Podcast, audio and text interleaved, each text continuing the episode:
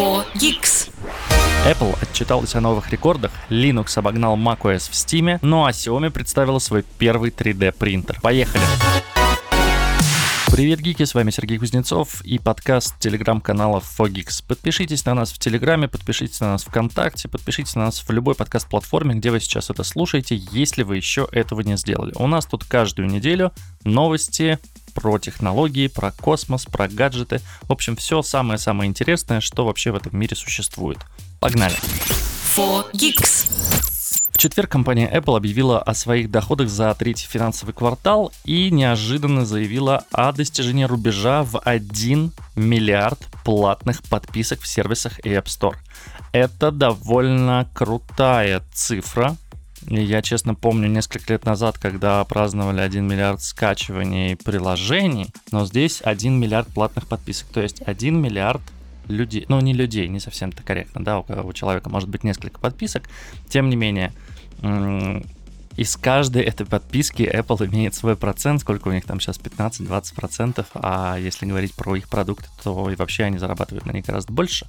В общем, здесь э, новость интересна тем, что это огромное число, мы понимаем, что это хорошая цифра для отчета квартального, и Apple, конечно, как всегда, не прогнозирует ничего на третий квартал, не говорит о том, э, какие она видит результаты, потому что в третьем квартале выходит iPhone, ну и, понятно, для компании это один из важнейших продуктов, которые она выпускает в течение года. В общем, здесь, э, наверное, никаких слухов, никаких э, предсказаний быть не может. Что касается подписок, в это число входят и сторонние сервисы Apple, и э, те подписки на приложения, которые, то есть, э, короче, сюда входят и сервисы Apple, и э, те приложения, которые предоставляют э, оплату подписки через э, App Store. Соответственно, это не только, то есть не думайте, что это 1 миллиард э, подписчиков Apple One, нет, это все что угодно, что можно оплатить по модели подписки через App Store. Сервисные подразделения Apple уже не первый год приносят прибыль, и эта тенденция продолжилась в последнем квартальном финансовом отчете компании. Apple удалось получить доход в размере 21.21 миллиона, миллиарда простите, долларов, что на 8% больше, чем в предыдущем году, и это очень и очень неплохо. В целом, за третий финансовый квартал 2023 года Apple получила доход в размере 81 1,8 миллиардов долларов. Совет директоров компании подтвердил, что акционеры получат денежные дивиденды в размере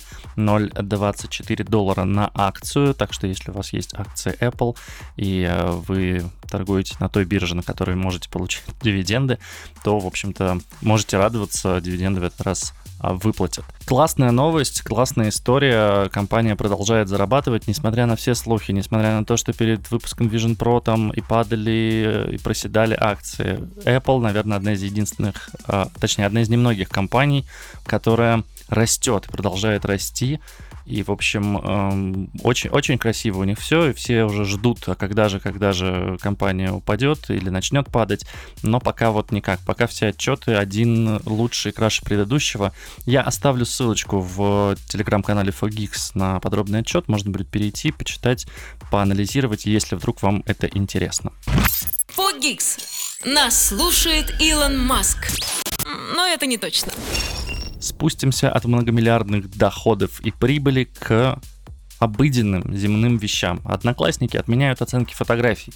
Команда Одноклассников сообщила о важных нововведениях в соцсети. Функция оценок фотографий от 1 до 5, если помните, такие классы там были, перестанет быть доступной всем пользователям до конца августа. Как отмечают разработчики, обновление призвано улучшить общение и взаимодействие между пользователями, снизить уровень негатива между людьми в соцсети и сократить возможности для нежелательных знакомств, повысив приватность в ленте пользователя.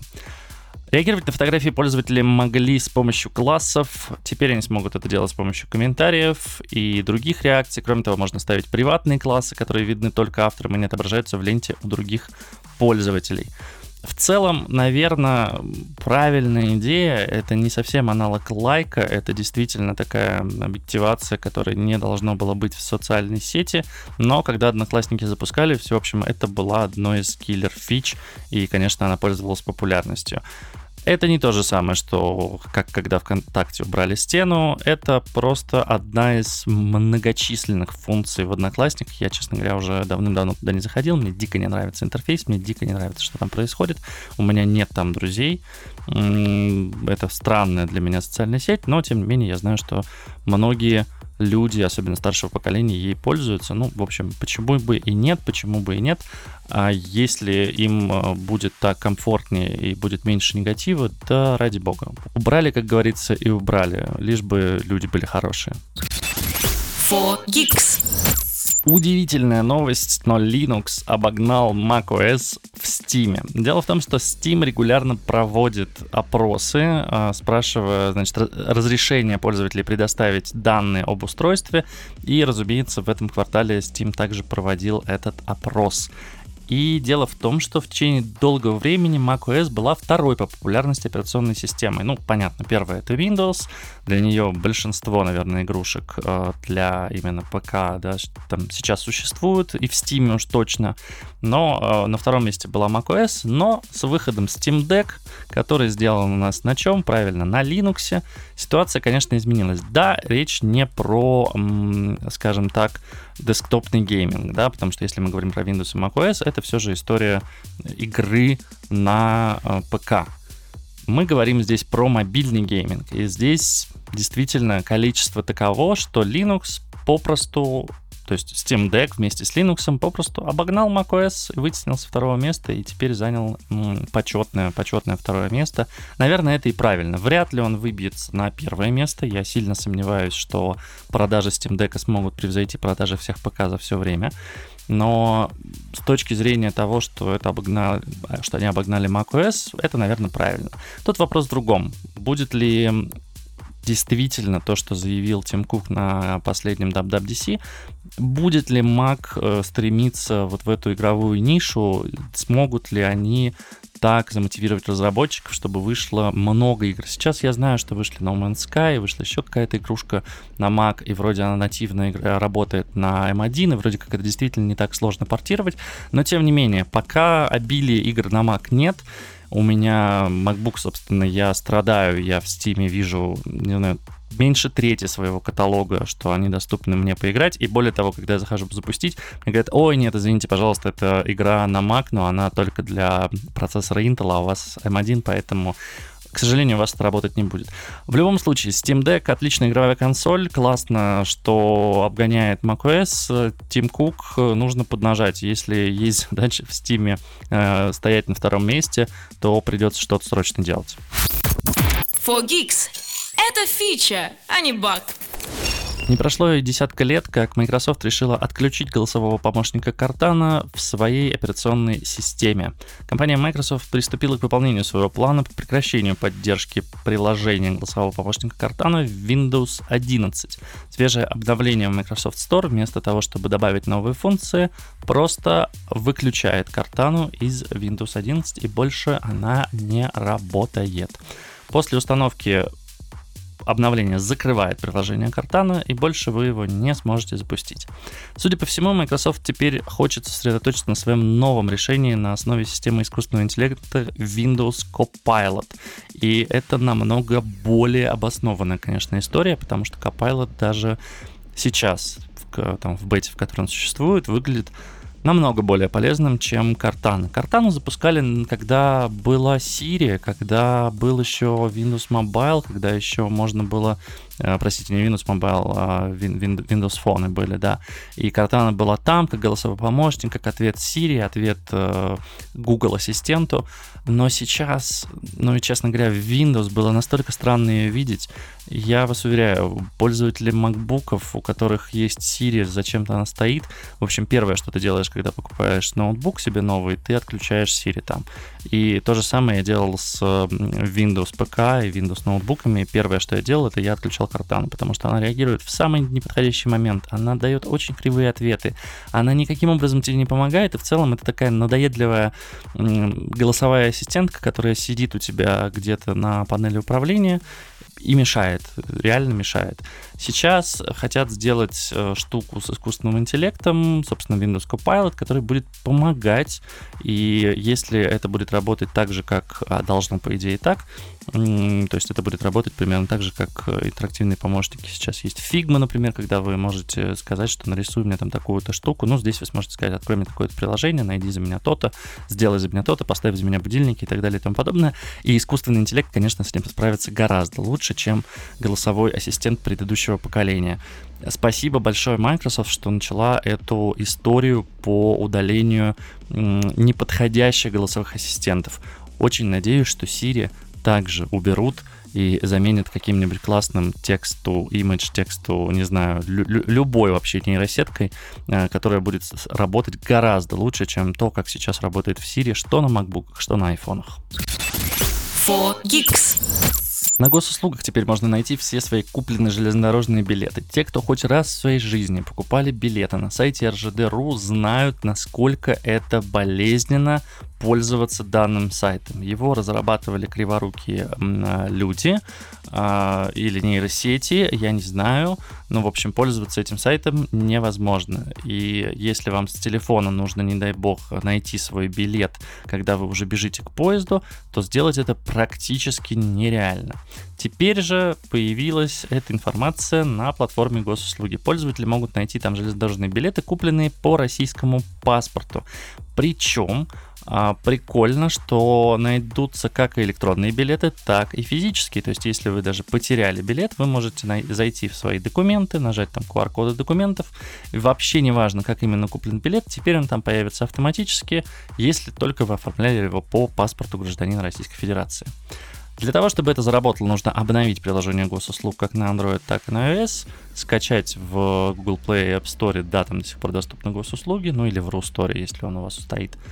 И, в общем-то, радоваться, потому что это действительно киллер-фича, и это круто. Сколько раз я не ездил на поездах, всегда нужно было сохранять какой-то скриншот, всегда нужно было что-то распечатывать и так далее и тому подобное. Теперь Купите, главное, купите каким-то образом билет, а дальше заходите в госуслуги, и там он у вас будет. Вообще мне нравится, как в последнее время развиваются госуслуги, то, что сделали госуслуги авто, и то, что СТС можно предъявлять, права, по-моему, уже можно предъявлять просто со смартфона.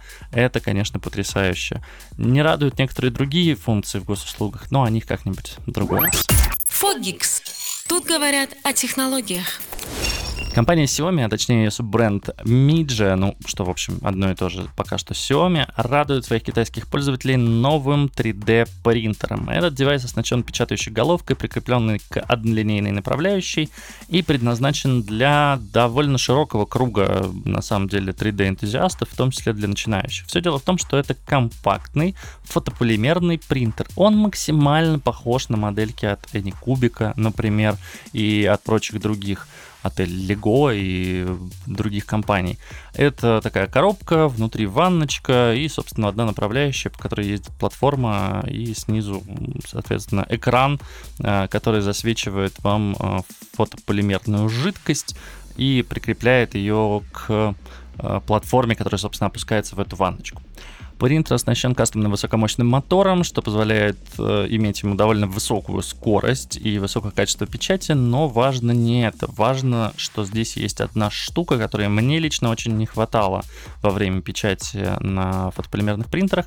Это дополнительный картридж, в который можно залить фотополимерную жидкость, э, собственно, фотополимер, и он будет добавляться в ванночку. То есть, если вы печатаете что-то большое, вам не нужно следить за ванночкой, вам не нужно э, там, там, добавлять и подливать в нее постоянно жидкость. Нет, здесь есть картридж, который дозальет когда нужно будет, ну, подозреваешь, там какая-то отсечка, или просто по закону сообщающих сосудов он дольет нужное количество жидкости.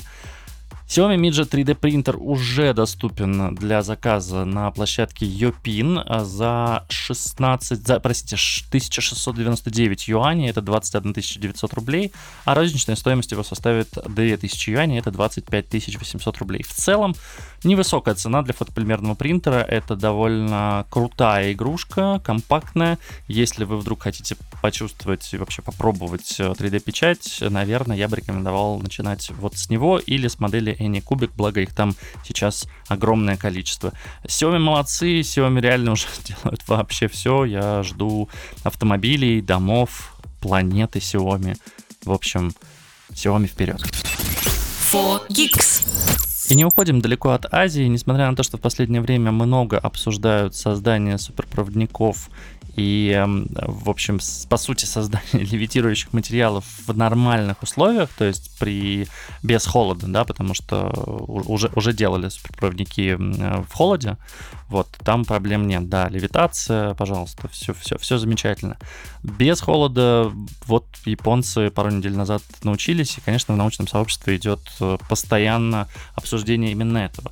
Но есть и другая новость из Азии. В Китае построили первый в мире крупномасштабный гравитационный аккумулятор. Компания Energy Vault из Швейцарии сообщила о том, что завершила строительство и сдала в эксплуатацию первый в мире коммерческий гравитационный аккумулятор энергии. Установка построена в Китае, ее мощность достигает 25 мегаватт, а емкость 100 мегаватт в час. Она переводит электрическую энергию в кинетическую при поднятии бетонных блоков на высоту и высвобождает ее при спускании блоков на землю. Построенное в Китае хранилище гравитационной энергии – это вообще первое такое сооружение коммерческих масштабов. До этого в Швейцарии компания Energy Vault строила демонстрационную установку на 5 мегаватт, но реализованный в Китае проект, конечно же, затмевает ее. На волне успеха Китай просит у компании построить еще 5 подобных накопителей общей емкостью 2 гигаватт-часа. По физике процесс гравитационные накопители напоминают гидроаккумулирующие электростанции, но там нет насосов и нет капризного оборудования. Есть груз, это 24-тонные блоки, они поднимаются на высоту до 100 и более метров и спускаются в часы, когда требуется энергия, то есть сначала энергию потратили на то, чтобы их туда поднять, а потом на специальном собственно, оборудовании э, стягивается, ну и таким образом крутятся, разумеется, моторы и вырабатывается энергия. В целом максимально похоже на воду, только не вода, а сухое вещество, тяжелые бетонные блоки. КПД такой станции, как-то неудивительно, начинает, начинается с 75% и может превышать 80%. Загрузка может продолжаться от 2 до 12 часов благодаря тому, как именно загружены источники, как быстро нужно все это сделать, а, есть ли вообще свободное пространство и так далее и тому подобное. Классная история. Мне очень нравится, что альтернативные источники энергии находят. А, но это не источник, да, это все же альтернативные способы хранения энергии находят. И, как мне кажется, довольно крутая придумка. И выглядит это замечательно. Посмотрите по ссылке в телеграм-канале Fogix видео. Выглядит это потрясающе. Огромная машина таскает 24-тонные блоки на высоту, потом опускает, получает из этого энергию. Кайф. Fogix. Нас слушает Илон Маск но это не точно. Ну и напоследок расскажу вам потрясающую новость, которая очень тихонечко прошла, и, скорее всего, никто про нее громко говорить не будет. В Твиттере, точнее, теперь это называется X, разрешили пользователям скрывать свои галочки. Дело в том, что м- синюю галочку теперь в Твиттере, точнее, в X, как его переназвал Илон Маск, можно получить просто за 8 долларов по сути, она ничего больше не отражает, кроме того, что вы заплатили за премиум. Такая же история, как в Телеграме, да, но изначально в Твиттере и в других социальных сетях галочка обозначала, что вы верифицированный пользователь, что вы, что вас действительно проверили, что вы предоставили различные документы, доказали, что вы это вы, ну а также, что вы популярны, что у вас есть там больше определенного количества подписчиков и так далее и тому подобное. После того, как Илон Маск купил Твиттер, собственно, галочка, галочку могут купить все. Это стоит 8 долларов. Если у вас есть международная карта, пожалуйста, заходите на сайт э, x.com, twitter.com, неважно. А, платите 8 долларов в месяц, и галочка ваша. Никаких проблем. Так вот, на пользователей начали нападать и говорить, что это позерство, это странно, вы глупцы. И, э, значит, сервис разрешил им скрыть эти галочки, поэтому теперь вообще не понятен какой смысл. Ну окей, там даются какие-то возможности, там э, вроде как меньше рекламы показывается, там вроде можно более длинные сообщения что ли публиковать. Не буду врать сейчас, но в общем там есть дополнительные функции. Но тем не менее, да, если вас э, начали хейтить за то, что вы заплатили 8 долларов за галочку, вы можете эту галочку теперь легко и просто отключить и никому ее не показывать. Потрясающее решение, но что поделать, многим нравится то, что сейчас происходит с Твиттером. Мне лично не очень. А это был подкаст Fogix, я Сергей Кузнецов. Подпишитесь на нас, если еще этого не сделали. Переходите в телеграм-канал Fogix, читайте новости, интересуйтесь IT, космосом, гаджетами. Будьте в курсе, что происходит вокруг вас. Пока-пока. Фогикс. Включай через неделю.